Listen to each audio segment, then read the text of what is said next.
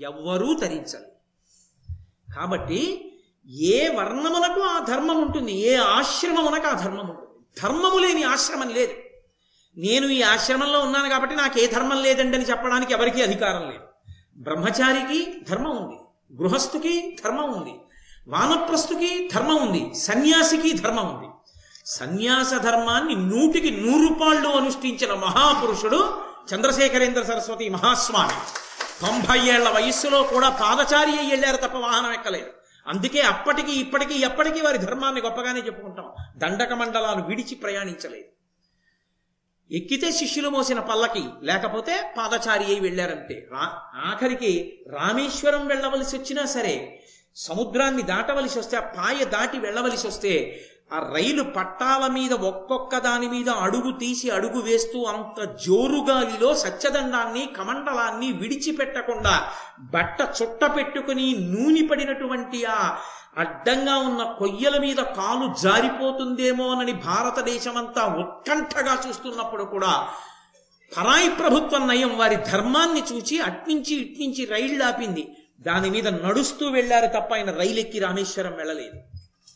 అంతటి ధర్మానికి ఆయన కట్టుబడ్డారు. సన్యాసికి ధర్మం ఉంది గృహస్థుకి ధర్మం ఉంది బ్రహ్మచారికి ధర్మం ఉంది వానప్రస్థకి ధర్మం ఉంది. ఇక్కడ ధర్మరాజు గారు ఒక మాట అంటున్నాడు నాలుగు ఆశ్రమములలో ఏ ఆశ్రమము గొప్పది? గృహస్థాశ్రమమే గొప్పది. బ్రహ్మచారి కన్నా వానప్రస్థు కన్నా సన్యాసి కన్నా గొప్పవాడు గృహస్థే. మిగిలిన ముగ్గురు గృహస్థు తర్వాతే వాళ్ళు ముగ్గురు గృహస్థు కన్నా గొప్పవాళ్ళు కారు. నేను చెప్పట్లా భారతం చెప్తోంది. భారతంలో ధర్మరాజు గారు చెప్పారు వ్యాసుడు చెప్పాడు. కోటేశ్వరరావు గారు కాదు చెప్తున్నది మీరు తప్పు పట్టడానికి. ఎందుచేత గృహస్థాశ్రమం గొప్పది గృహస్థాశ్రమం లేనినాడు సన్యాసికి అన్నం లేదు. గృహస్థాశ్రమం లేనినాడు బ్రహ్మచారికి అన్నం లేదు. గృహస్థాశ్రమం లేనినాడు వైరాగ్యంతో అడవిలో కూర్చోవడానికి వానప్రస్థం లేదు. మూడు ఆశ్రమాలకి ఆది బిందువు గృహస్థాశ్రమమే. గృహస్థాశ్రమంలో గృహస్థు ఉన్నాడు కాబట్టి సన్యాసి భవతి భిక్షాందేహి అంటే భిక్ష పెట్టడానికి ఉన్నాడు. లేకపోతే సన్యాసి శరీరం ఎలా నిలబడుతుంది?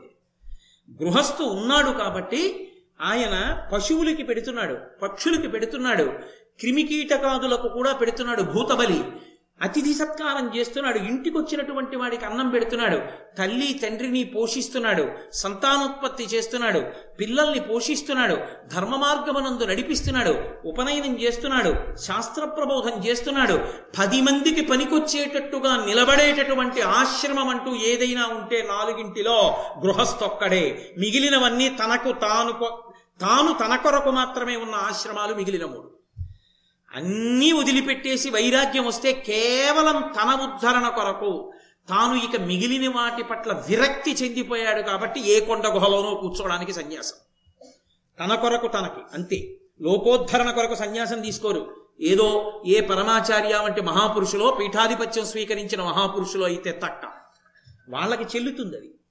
కాబట్టి సన్యాసి లోకోద్ధరణ చెయ్యాలనే శాస్త్రం లేదు. సన్యాసి తనని తాను ఉద్ధరించుకోవడానికి వైరాగ్యంతో స్వీకరిస్తాడు సన్యాసాశ్రమాన్ని. బ్రహ్మచారి వేదం చదువుకునేది తనని తాను దిద్దుకోవడానికి గురువుగారి దగ్గర కూర్చుని వేదం చదువుకుంటాడు. వానప్రస్థు గృహస్థుగా ఉండి వైరాగ్యం వచ్చింది కాబట్టి వెళ్ళి కూర్చున్నాడు. గృహస్థు పది మందికి పెట్టి బతకడానికి తాను ఉన్నాడు. కాబట్టి పది మంది బతికేది ఏ ఆశ్రమం వల్ల? గృహస్థాశ్రమం వల్ల. నా ధర్మం పోవట్లా? పది మందికి పెట్టకపోతే? నిత్యాగ్నిహోత్రీకులైన కొన్ని వేల మంది బ్రాహ్మణులు నన్ను అనుగమించి వస్తే వాళ్ళకి నేను అన్నం పెట్టలేకపోతే నా ఆశ్రమానికి దోషం రావట్లా? నేను అలా వాళ్ళందరికీ అన్నం పెట్టద్దు. అందుకు నేను వగచద ఏడుస్తున్నాను అందుకు బాధపడుతున్నాను. తప్ప మా ఎట్టి గృహస్థ తతికి పోష్యుల ఎయ్యడ బ్రోవక యుండను విప్రుల అతిథుల హృదయ పుచ్చజనునే. అతిథుల్ని వచ్చినటువంటి బ్రాహ్మణులకు అన్నం పెట్టకుండా పంపించేస్తే వాళ్ళు మేము మీతో వచ్చి పోన్లేండి. మీరు అరణ్యంలో దుంపలు తింటారు కాయలు తింటారు పళ్ళు తింటారు తేనె తాగుతారు. మేము కూడా అలాగే కాయలు పళ్ళు తేనె తాగుతాం. మాకు అవి దొరకవేమిటి మీకు దొరికినవి మాకు దొరుకుతాయి అంటున్నారు. కానీ నేను అలా చేయకూడదు నేను పెట్టాలి గృహస్థుని. వాళ్ళు బ్రాహ్మణులు నేను క్షత్రియుణ్ణి. నేను వాళ్ళకి అన్నం పెట్టాలి. కానీ నా గృహస్థ ధర్మం పోతోందే వాళ్ళు వస్తానంటే. ఎలా వాళ్ళని పోషించడం? అందుకయా స్పృహ తప్పిపోయాను? నేను తృష్ణ కోసం స్పృహ తప్పలేదు. నా ధర్మం పోతుందేమోనని స్పృహ తప్పాను. అభి అభిమతాశ్రమంబులందు గృహస్థాశ్రమంబకాది యుక్తమంబు వినగా అన్ని ఆశ్రమాల్లోకి గృహస్థాశ్రమం కదయా గొప్పది. మరి ఆ గృహస్థాశ్రమ ధర్మాన్ని నేను నిలబెట్టద్దు. అందుకని నేను ఏడుస్తున్నాను. అంటే అని ధౌమ్యుడి దగ్గరికి వెళ్ళి అందుకు పురోహితుడు పక్కన ఉండాలి. తను నమ్ముకున్నటువంటి వేదం తను చదువుకున్న వేదంతో ఇటువంటి క్లిష్ట పరిస్థితి వచ్చినప్పుడు దేవతల యొక్క సహాయాన్ని పొంది యజమాని ఎలా గట్టెక్కించచ్చో గట్టెక్కచ్చో హితాన్ని ఉపదేశం చేస్తాడు. ధౌమ్యుణ్ణి పిలిచి అడిగాడు ధౌమ్య ఇన్ని వేల మందికి నేను ప్రతిరోజు భోజనం పెట్టాలి. ఎలా? ఈ క్లేశం నుంచి నేను ఎలా గట్టెక్కను? ఎలా వీళ్ళకి అన్నం పెట్టి నా ధర్మాన్ని నేను నిలబెట్టుకోను? నాకు ఉపాయం చెప్పన్నాడు అంటే దాని అర్థం ఏమిటి? ధౌమ్యుణ్ణి ఎక్కడి నుంచన్నా అప్పట్రమ్మన. ఏ దేవతని ఆరాధన చెయ్యడం వల్ల తన యొక్క ధర్మము నిలబడుతుందో తనకి డబ్బు కావాలని ధర్మరాజు అడగ ధర్మరాజు గారు అడగలేదు. తన ధర్మం నిలబడడానికి పది మందికి అన్నం పెట్టడానికి తనకి కావలసినటువంటి ఉపకరణము ఎలా లభిస్తుంది? అది డబ్బే అయి ఉండక్కర్లేదు డబ్బే ఉంటే అడవిలో నీకు సరుకులు అమ్మేవాడు ఎవడు? అడవిలో పచ్చిమిరపకాయలు అమ్మేవాడు అలా అమ్మేవాడు ఉంటాడా? ఉండడుగా? మరి వాళ్ళకి అన్నం పెట్టాలంటే ఇప్పుడు కావలసింది ఏమిటి? అన్నమే. వాడెవరు? ఏ దేవతని నేను ఉపాసన చేస్తే నేను పది మందికి అన్నం పెట్టగలిగిన శక్తి నాకు కలుగుతుంది ఇప్పుడు. అది చెప్పు. అందుకు పురోహితుడు దానికి జవాబు చెప్పగలగాలి. ధౌమ్యుడు. ధౌమ్యుడు అన్నాడు భూతరాశి తొల్లి పుట్టి బుభుక్షాభితప్తమైన చూచి తద్ధయంబు అపనయింపగడగి అదితి సుతాగ్రని కమలబాంధవుండు కరుణతోడా. ఓ ధర్మరాజా ఈ భూమండలం మీద ఉండేటటువంటి భూతరాశి అంతా కూడా ఆకలితో అల్లాడిపోయింది ఒకప్పుడు. వాళ్ళకి అన్నం లేదు. పరమ పరమ కరుణామూర్తి అయినటువంటి సూర్య భగవానుడు చూశాడు. అరే వీళ్ళకి అన్నం లేదురా వీళ్ళకి అన్నం ఇవ్వాలి అనుకున్నాడు. సమస్త భూతకోటికి అన్నం ఇచ్చిన వాడెవరో తెలుసా? ఆనాడు ఆయన ఉత్తరాయణం మొదలుపెట్టాడు. ఉత్తర దిక్కుగా ప్రయాణం చేసి భూమి యొక్క సారాన్ని గ్రహించాడు.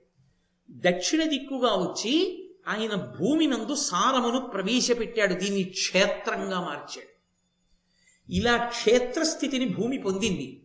ఇప్పుడు ఈ భూమి యందు సారము ప్రవేశించింది. అప్పుడు చంద్రుడు ఓషధీ శక్తిని ప్రవేశపెట్టాడు. ఆ భూమిలోంచి పండినటువంటి పంటకు. ఓషధీ శక్తి వలన ఏమైంది? ఈ భూమి ఎందు ధాన్యం పండితే ఆ ధాన్యానికి ఒక లక్షణం వచ్చింది. దాన్ని ఉడికించి అన్నం తింటే ఆకలి తీరడం ఒక్కటే కాదు అది ప్రాణశక్తిగా మారుతుంది. మనిషికి శక్తినిచ్చి శరీరాన్ని నిలబెడుతుంది. అది రక్తంగా మారి శక్తిగా మారి ఎప్పుడు ఏ పని చెయ్యాలనుకున్నా పని చెయ్యడానికి కావలసినటువంటి దక్షతగా నిలబడుతుంది. జ్ఞాపక శక్తిగా మారుతుంది. ఈ సమస్త భూతములు అన్న వికారములు. అన్నం తినడం చేతనే ఇంతంత పెద్దవయ్యాయి. ఈ అన్నం ఎక్కడి నుంచి వచ్చింది అంటే ఆదిత్యుని యొక్క అనుగ్రహంగా వచ్చింది అన్నం. సమస్త భూతకోటికి అన్నము పెట్టేవాడు ఆదిత్యుడే. మీరు చూడండి మనం ఆకుకూరలు తింటాం. ఆకుకూరలలోకి వెళ్ళేటటువంటి క్లోరోఫిల్ ఆ క్లోరోఫిల్ ఏర్పడడానికి కారణం సూర్యకిరణముల చేత కిరణజన్య సంయోగ క్రియ చేత ఏర్పడుతుంది అని మనం చిన్నతనంలో నేర్చుకున్నాం కదా? దాన్ని మహాభారతంలో ధౌమ్యుడు ఈశ్వర కృపారూపంలో ఏనాడో ఆవిష్కరించాడు. ఒక పండు ఒక కాయ భూమి నుండి సారాన్ని తీసుకుని సూర్యకిరణములతో కలిపి తయారు చేసి చెట్టు సిద్ధం చేస్తోంది. అది తింటే ఈ శరీరం పెరిగి పెద్దదవుతోంది. అన్నము చేత వికారమును పొంది పెరుగుతోంది శరీరం. కాబట్టి భూమి మీద ఉన్న సమస్త ప్రాణులు అన్న వికారములు. ఆ అన్నము ప్రాణశక్తి తేజోశక్తి ఓజోశక్తి. ఆ అన్నాన్ని ఇచ్చేవాడు ఆదిత్యుడు. ఆయన యొక్క కిరణములలో ఉన్నటువంటి శక్తిని పొందే చంద్రుడు మళ్ళీ అమృత ధారలను కురిపిస్తున్నాడు సుధాకిరుడై దాని చేత ఓషధీతత్వాన్ని ఓషధతత్వాన్ని పొందుతున్నాయి. పొంది దాన్ని జంతువులు మనుష్యులు తిని అపారమైనటువంటి బలాన్ని పొందుతున్నారు. అందుకే మీరు లోకంలో ఒక విచిత్రం చూడండి. మాంసాహారమును తినేటటువంటి ప్రాణులు కూడా శాకాహారమును ఒక్కదాన్ని తిని బ్రతికేటటువంటి ప్రాణుల మాంసాన్ని ఇష్టపడతాయి. మాంసం తిని బ్రతికేటటువంటి ప్రాణుల మాంసాన్ని కేవల మాంసాహారులు ఇష్టపడవు సింహం ఉందనుకోండి దానికి బాగా ఇష్టమైన మాంసం ఏది? గజమాంసం ఏనుగు మాంసం ఇష్టం. ఏనుగుకి మాంసం ఎక్కడిది? ఏనుగు కేవలం శాకాహారి. ఈ శాకాహారం అంతా ఎక్కడిది? ఆదిత్యుడి కృప. ఈ శాకాహారాన్ని తిన్నటువంటి ఏనుగు కన్నా బుద్ధి కలిగినది అంతకన్నా పెద్ద ప్రాణి భూమండలంలో ఇంకోటి లేదు. అదే అంత పెద్ద ప్రాణి. అంత పెద్ద ప్రాణి అయినటువంటి శాకాహారి అయిన ఏనుగు మాంసాన్ని సింహం ఇష్టపడుతుంది తప్ప అంత గొప్ప సింహము వేరొక మాంసాహారి అయినటువంటి జంతువు యొక్క మాంసాన్ని ఇష్టపడదు. అసలు శాకాహారానికి ఉన్న గొప్పతనం అటువంటిది. దానికి ఉన్నటువంటి బుద్ధి శక్తి అటువంటిది. అందుకే పరమేశ్వరుడు కొన్ని కొన్ని జీర్ణావయవములకు మాత్రమే మాంసాన్ని జీర్ణం చేసుకోగలిగిన శక్తిని ఇచ్చాడు కొన్ని కొన్ని ప్రాణులకు మాంసాన్ని జీర్ణం చేసుకోగలిగినటువంటి శక్తి ఇవ్వలేదు. కాబట్టి ఆ ప్రాణులు మాంసాహారాన్ని తీసుకోవు శాకాహారాన్ని మాత్రమే తీసుకుంటాయి. పరమ యథార్థం చెప్పాలంటే మనుష్యుడు కూడా సాధ్యమైనంత వరకు శాకాహారిగానే బ్రతకాలి. మాంసాహారాన్ని త్యజించాలి. ఎందుకో తెలుసా? యథాశాస్త్రంగా మాట్లాడాలి అంటే కలియుగంలో మనుష్య ఉపాధి మాంసాహారాన్ని జీర్ణం చేసుకోవడానికి ఉపయుక్తమైన స్థితిని పొంది ఉండలేదు. కాబట్టి ఆరోగ్యవంతమైన శరీరము శాకాహారము చేతనే ఏర్పడుతుంది. ప్రత్యేకించి కలియుగంలో ఇందుచేత ధర్మం ఇక్కడ వేరు. అందుకని ఇక్కడ క్షాత్రధర్మము యుద్ధం చేసి రక్షించవలసిన అవసరాలేం లేవు. కాబట్టి ఇటువంటి సూర్య భగవానుణ్ణి నువ్వు ఆరాధిస్తే అదిత సుతాగ్రణి అదితి యొక్క కుమారులలో అగ్రగణ్యుడైనటువంటి సూర్య భగవానుడు కమలబాంధవుడు. ఆయన కరుణతోడ సమస్త ప్రాణులను పోషించినవాడు కనుక ఆయన అనుగ్రహాన్ని పొందినట్లయితే నువ్వు కూడా ఇన్ని వేల మంది బ్రాహ్మణుల్ని అరణ్యవాస సమయమునందు పోషించగలవు. అని ఆ సూర్యుని యొక్క గొప్పతనం ఏమిటో చెప్తున్నాడు ధౌమ్యుడు.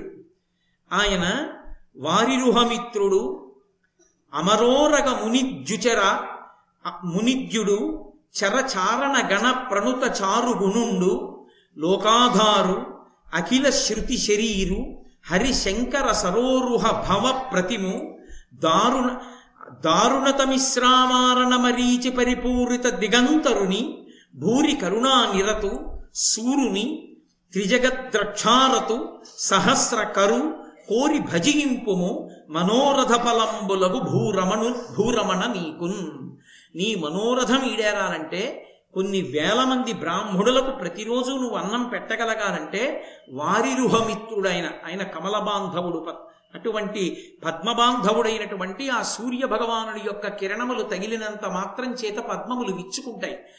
ఆయన చైతన్యమునివ్వగలిగిన వాడు. అందుకే తిక్కన గారు మహాభారతంలో విరాట పర్వంలో ఒక మాట అంటారు. ఆయన సమాజ హృదయ కర పుట సరోజములకు ముకుళనంబును జృంభణంబును నచ్చి భానుబింబంబు పూర్వాద్రిపై విలింగే అన్నారు. ఆయన కనపడేటప్పటికీ మనుష్యుల యొక్క చేతులు ఇలా ముడుచుకుంటాయి. హృదయ సరోజములు విచ్చుకుంటాయి. చైతన్యాన్ని నింపుతుంది సూర్యబింబం దానికి ఆ శక్తి ఉంది. వారిరుహమిత్రుడు. ఆయన అమరోరగ మునిద్యు చర చారణ గణ ప్రణుత చారణుడు. చారుగుణుడు. ఆయన దేవతల చేత పాముల చేత సమస్తమైనటువంటి చారణ గణముల చేత నిరంతరము పూజింపబడుతుంటాడు. లోకాధారు. ఈ లోకమునకంతటికి ఆధారమైన వాడు ఆయనే. కాలము నడుస్తోందన్నా ఋతువులు ఏర్పడుతున్నాయన్నా రాత్రింబవళ్ళు ఏర్పడుతున్నాయన్నా ఆయన అనుగ్రహం. అఖిల శృతి శరీరం. వేదము శరీరముగా కలిగినటువంటి వాడు. హరి శంకర సరోరుహ భవ ప్రతిము.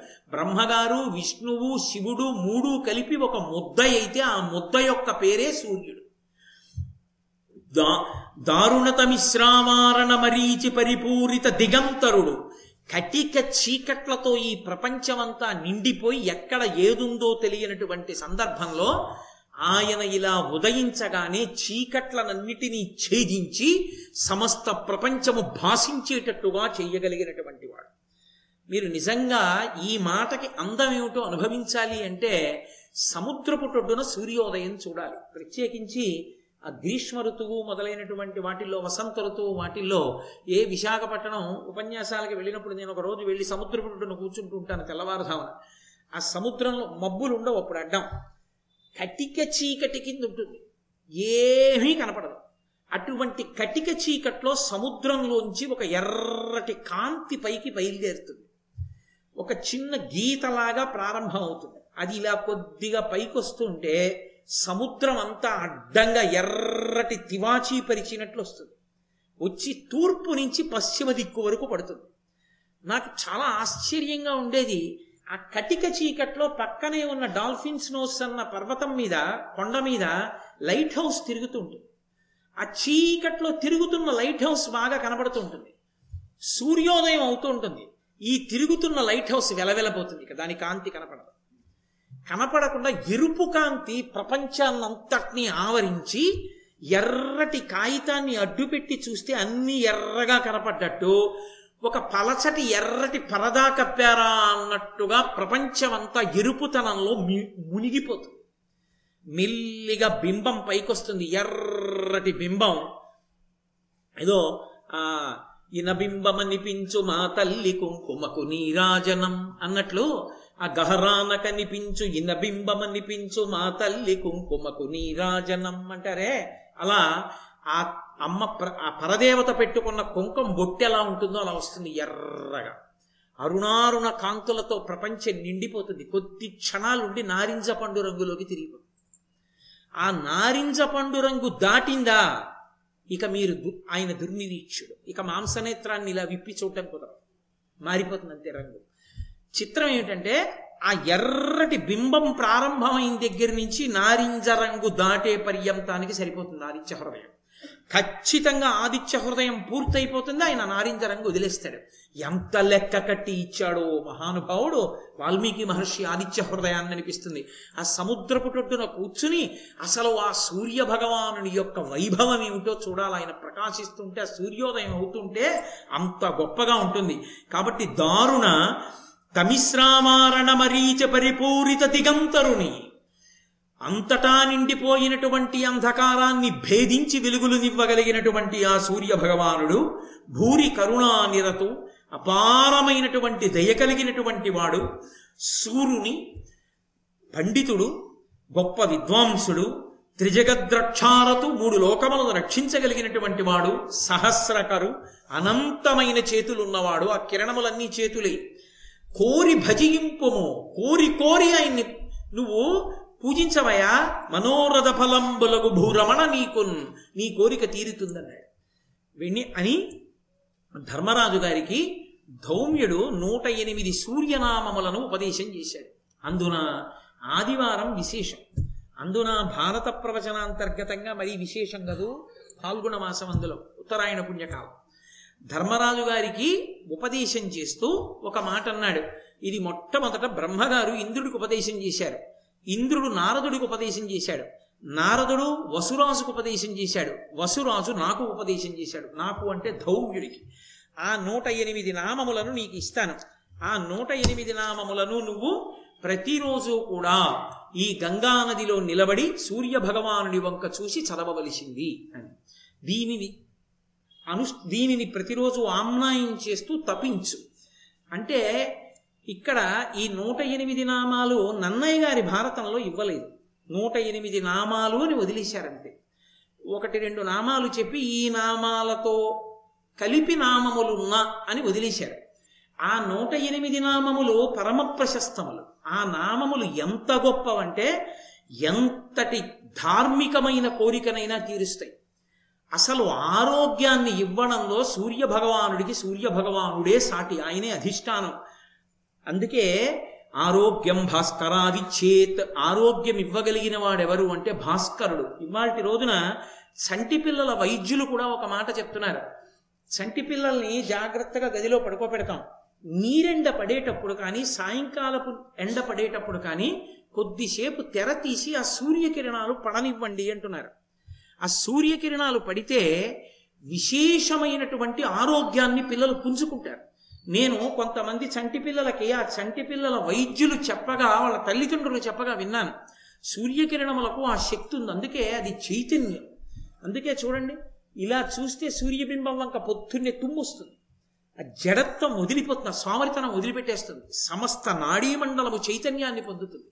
ఆ ధౌమ్యుల వారు నూట ఎనిమిది నామాలు చెప్పారు. ఇది ఎవరో కొంతమందే చదువుకునేవి కావు. ఈ నూట ఎనిమిది నామములను ప్రతి వాళ్ళు చదువుకోవచ్చు. ఉదయం వేళ సూర్య భగవానుడికి ఎదురుగుండా నిలబడి ఈ నామములను చెప్పి నమస్కారం చేస్తే ఆయన అనుగ్రహించి సమస్తాన్ని ఇస్తాడు. ఆయన ఇవ్వలేనిదన్నది లేదు. అటువంటి సూర్య భగవానుడి యొక్క నామాల్ని ధౌమ్యుల వారు ధర్మరాజుకు ఉపదేశం చేసినవి.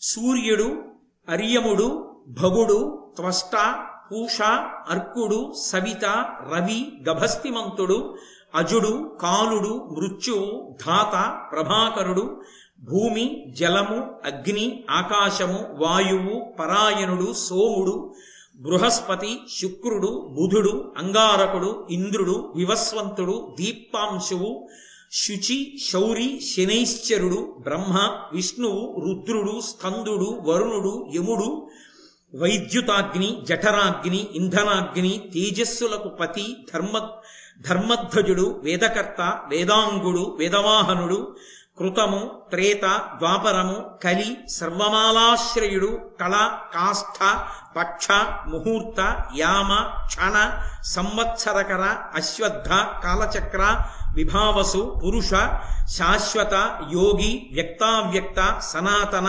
కాలాధ్యక్ష ప్రజా ప్రజాధ్యక్ష విశ్వకర్మ తమోనుదుడు వరుణుడు సాగర అంశువు జీమూతుడు జీవనుడు అవిహుడు భూతాశ్రయుడు భూతపతి సర్వలోక నమస్కృతుడు స్రష్ట సువర్తకుడు వహ్ని సర్వమనకు ఆది అలోలుపుడు అనంతుడు కపిలుడు భానువు కామదుడు సర్వతోముఖుడు జయుడు విశాలుడు వరదుడు సర్వధాతు నిషేవిత మనస్సు సుపర్ణుడు భూతాది శీఘ్రగుడు ప్రణధారకుడు ధన్వంతరి ధూమకేతువు ఆదిదేవుడు ఆదిత్యుడు ద్వాదశాత్మ అరవిందాక్షుడు పీత మాత పితా పిత మాత పితామహుడు స్వర్గద్వారము ప్రజాద్వారము మోక్షద్వారము త్రివిష్టపము దేహకర్త ప్రశాంతాత్ముడు విశ్వాత్ముడు విశ్వతోముఖుడు చరాచరాత్ముడు సూక్షాత్ముడు మైత్రేయుడు కరుణాన్వితుడు. అనబడేటటువంటి ఈ నూట ఎనిమిది నామములను ఉపదేశం చేసి ఈ నూట ఎనిమిది నామములను నువ్వు ప్రతిరోజు గంగానది వద్ద నిలబడి సూర్య భగవాను ఉద్దేశించి స్తోత్రం చేయి దీని చేత ప్రసన్నుడైనటువంటి సూర్య భగవానుడు నిన్ను అనుగ్రహిస్తాడు. నీకు ఇంతమంది బ్రాహ్మణులకు అన్నం పెట్టగలిగిన శక్తి వస్తుంది అన్నారు. వెంటనే ధర్మరాజు గారు హితుడైన తన పరోహితునుపదేశంబు పేర్మితో చేకొని ధర్మసుతుడు నిమ్మి పుష్పోపహారమ్ముల ఆదిత్యు పూజించి భాగీరథీ జలంబులందుండి విషయంబులందింద్రియంబుల అమల వ్రతానుభావమున నుడిచి వాయుభోజనుడు ప్రాణాయామపరుడునై సూర్యాదినామముల్ సూర్యగురిచి జపము చేయుచున్న తపసుడాతనికి ప్రత్యక్షమై త్రిలోక చక్షుడమరవరుడు దురితహరుడు తరణి త్రయీమూర్తి వనజమిత్రుడిట్టులనియే కరుణ. ఆ నూట ఎనిమిది నామాల్ని ప్రతిరోజు గంగానదిలో స్నానం చేసి గంగలోని నిలబడి సూర్యుడి వంక చూస్తూ ఆయన జపం చేస్తూ తపస్సు చేస్తున్నాడు. ఇక్కడ మీరు ఒక్క విషయాన్ని గమనించాలి. నూట ఎనిమిది నామములు లోకంలో ఉండేవారికి ఉండవు. కోటేశ్వరరావు అంటే ఒక్క పేరు చాలు. అంతేగాని యాభై పేర్లు అక్కర్లేదు. ఒక్క పేరు యాభై పేర్లతో పిలిస్తే పలకడం కష్టం కూడా గుర్తుండవు నాకు ఇన్ని పేర్లు ఉన్నాయా అని అనుమానం వస్తుంది. కానీ పరమేశ్వరుడికి సహస్రనామావళి ఉంటూ ఉంటుంది. వెయ్యి నామాలు. వెయ్యి కాదు అనంతం. ఎందుకని? అంటే అవి ఆయన్ని పిలవడానికి పేర్లు కావు. ఆయన యొక్క గుణములను ప్రకాశింపచేస్తాయి. అందుకే నామములను చదివేటప్పుడు ఏదో ఒక నామం దగ్గర ఆగిపోవాలి మనస్సు. అంటే అబ్బా ఇంత గొప్పవాడు కదా అన్న భావన లోపల పెరగాలి. ఆయన తపస్సు చేశాడు అన్న మాటకు అర్థం అది. ఆయన గంగానదీ జలాలలో నిలబడి సూర్య భగవానుడి వంక చూసి నూట ఎనిమిది నామములు చదువుతున్నాడంటే ఒక్కొక్క నామం చదివేటప్పుడు ఆ నామం యొక్క అర్థాన్ని తెలుసుకుని ధౌమ్యుని వలన ఎరిగి సుస్పష్టంగా చక్కగా వాటిని ఉచ్చరిస్తూ లోపల పరవశమైపోతున్న హృదయంతో ఆ సూర్యనామములను అలా పలుకుతూ గంగానదిలో నిలబడి జితేంద్రియుడై ప్రాణాయామం చేసి వాయువుని ఆహారంగా తీసుకుంటూ ధర్మరాజు గారు సూర్యోపాసన చేశాడు. సంతోషించినటువంటి సూర్య భగవానుడు ప్రత్యక్షమై సూర్యమండలం నుంచి కదిలి వచ్చాడు. వచ్చి ఓయ్ ధర్మరాజా నీ యొక్క జపానికి తపస్సుకి మెచ్చుకున్నాను. నీ ఏకాగ్ర దృష్టికి భక్తికి సంతోషించాను. నీకు ఈ తామ్ర పాత్రను ఇస్తున్నాను రాగి పాత్ర ఇది ద్రౌపదీదేవి వంట చేసినప్పుడు ఆమె వంటని ఇందులో పెడుతుంది. అక్షయమవుతుంది. ఆ వంట ఎప్పుడు తరిగిపోతుంది అంటే చిట్ట చివర ద్రౌపదీదేవి భోజనం పూర్తయిపోయిన తరువాత ఇక ఇందులో అంటే నేను సంస్కృత భారతాన్ని తెలుగు భారతాన్ని కలిపి చెప్తున్నాను. ఇక ద్రౌపదీదేవి భోజనం అయిపోయిందా? ఇక అందులో అక్షయమవుద కొత్తగా పుట్టదు. ద్రౌపదీదేవి భోజనం అయిపోయే పర్యంతము అందులోంచి ఎంత మంది వచ్చినా వస్తూనే ఉంటుంది ఆహారం. ద్రౌపదీదేవి వండింది అందులో పెడితే అది అలా అక్షయంగా పుడుతూనే ఉంటుంది. ఏదో అడవిలో దొ- దొరికిన నాలుగు దుంపలు తీసుకొచ్చి కూర వండింది అనుకోండి ఆ కూర అక్షయం అవుతుంది. అందులో నాలుగు పళ్ళు ఎట్టింది అనుకోండి అక్షయం అవుతాయి పళ్ళు. కాస్త తేనె పోసింది అనుకోండి అక్షయం అవుతుంది తేనె. అన్నం ఇంత వండి అందులో వేసింది అనుకోండి అక్షయం అవుతుంది అన్నం. కాబట్టి అటువంటి శక్తిని ఆ అక్షయ పాత్ర పొంది ఉంది నా అనుగ్రహం చేత దాన్ని నీకు ఇస్తున్నాను. ఏమి ద్రౌపదీదేవితో ఎందుకు ముడివేయాలి ఆయన ధర్మరాజు కదూ ఇంటి ఇల్లాలికి ఒక లక్షణం ఉంటుంది. తన భర్తలు తిన్న తర్వాత ద్రౌపదీదేవి విషయం లౌకికంగా భర్త తిన్న తర్వాత తన భర్తలు తిన్న తర్వాత ఇంటికి వచ్చినటువంటి అతిథులందరి భోజనం పూర్తయిపోయిన తర్వాత ఇక అతిథులు వచ్చేటటువంటి అవకాశం లేదు వేళ దాటిపోయిందన్న తర్వాత అప్పుడు ఆమె భుజిస్తుంది. ఆమె భుజించింది అంటే ఇంకా ఆ రోజుకి భోజనాలు పెట్టవలసిన అవసరం పూర్తి అయిపోయింది అప్పుడు అక్షయ పాత్ర ఇంకా కొత్తగా ఇవ్వదు. అందుకే దుర్వాసో మహర్షులు అప్పుడు పంపించాడు. దుర్యోధనుడు వాళ్ళని ఇబ్బంది పెట్టాలని. కాబట్టి అంత శక్తి కలిగినటువంటి తామ్ర పాత్రని అక్షయ పాత్రని నీకు బహూకరిస్తున్నాను. దీనితో నువ్వు ఈ వేల మంది బ్రాహ్మణులకి అన్నం పెడుతూ నేను పెట్టలేకపోతున్నానన్న బాధ నుంచి వినిర్ముక్తుడవుకా అన్నాడు. సూర్య భగవానుడి అనుగ్రహంతో మహానుభావుడైనటువంటి ధర్మరాజు ఇంత వేల ఇన్ని వేల మంది బ్రాహ్మణులకి అన్నం పెడుతూ సంతోషంగా కాలం గడిపేస్తున్నాడు. ఈలోగా వాళ్ళు కామ్యక వనానికి బయలుదేరి వెళ్ళిపోయారు అరణ్యంలో. విదురుడు ధృతరాష్ట్రుడు ఇద్దరు కూర్చున్నారు. ధృతరాష్ట్రుడు ప్రత్యేకంగా పిలుస్తుంటాడు విదురుణ్ణి. పిలిచి కూర్చోపెట్టి ప్రశ్న వేస్తూ ఉంటాడు. విదురుడు చెప్తూ ఉంటాడు. విదురుడు ఎప్పుడూ నీతి చెప్తాడు. ధృతరాష్ట్రుడు ఎప్పుడూ దాన్ని తలకెక్కించుకోడు. మరి ఎందుకే పిలుస్తావు నన్ను అడుగుతావని విదురుడు అంట ఎందుకలా? ఇసుగు రాదా? మీరు భారతం చదవండి. చెప్పిందే చెప్తాడు విదురుడు. ఎన్ని చోట్ల చెప్తాడు? ఏమిట్రా ఇది? ఇన్ని మాటలు చెప్తాడు. చదవడానికి మనకే చికాక్గా ఉంది. విదురుడికి ఆ ధృతరాష్ట్రుడికి చెప్పడానికి అనిపిస్తుంది. కర్తవ్యత నిష్ఠ చెప్పడం తన కర్తవ్యం మంత్రి కనుక చెప్తూనే ఉంటాడు. ఎప్పటి వరకు? ధృతరాష్ట్రుడు వినే వరకు. వినకపోతే వాడి కర్మ. చెప్పడం తన కర్తవ్యం. తన కర్తవ్యంలో తాను వైక్లభ్యాన్ని పొందడం. చెప్తూనే ఉంటాడు. అది మహాత్ముల యొక్క లక్షణం. కాబట్టి విదురుణ్ణి పిలిచాడు. పిలిచి పాండవులు దేవతాంశాలు కలిగినటువంటి వాళ్ళు కదా. వాళ్ళు ఎప్పటికైనా యుద్ధానికి వస్తే నా కొడుకులకి చాలా ఇబ్బంది కదా. వాళ్ళు ఇప్పుడు అరణ్యవాసం చేస్తున్నారు కదా వాళ్ళు ఏం చేస్తూ ఉండుంటారంటావు? ఒకవేళ పద్నాలుగేళ్ళు పూర్తయిపోతే వాళ్ళు ఏం చెయ్యగలరంటావు? అని అడిగాడు. ఎందుకు? అంటే వాళ్ళు బలాన్ని నిలబెట్టుకుంటారా? నా కొడుకులు పడిపోతారా పద్నాలుగేళ్ళ తర్వాత? ఇప్పుడు ఉందని బాధ కాదు అప్పుడు పోతుందేమోనని వీడికి బాధ.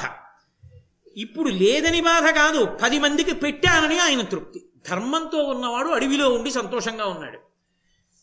రాజధానిలో అంతఃపురంలో ఉన్నవాడు తృప్తి లేక ఏడుస్తున్నాడు. అది తేడా. ధర్మానికి అధర్మానికి తేడా అక్కడ ఉంటుంది. కాబట్టి విదురుడు అన్నాడు ధృతరాష్ట్రుడితోటి ఏమయ్యా నేను మళ్ళీ మళ్ళీ చెప్పాలా? వాళ్ళు దేవతాంశలలో పుట్టినవాళ్ళు.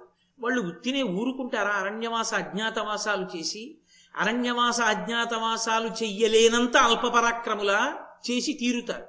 చేసిన తరువాత ఖచ్చితంగా దుర్యోధనాదుల యొక్క పీచ మణిచేస్తారు.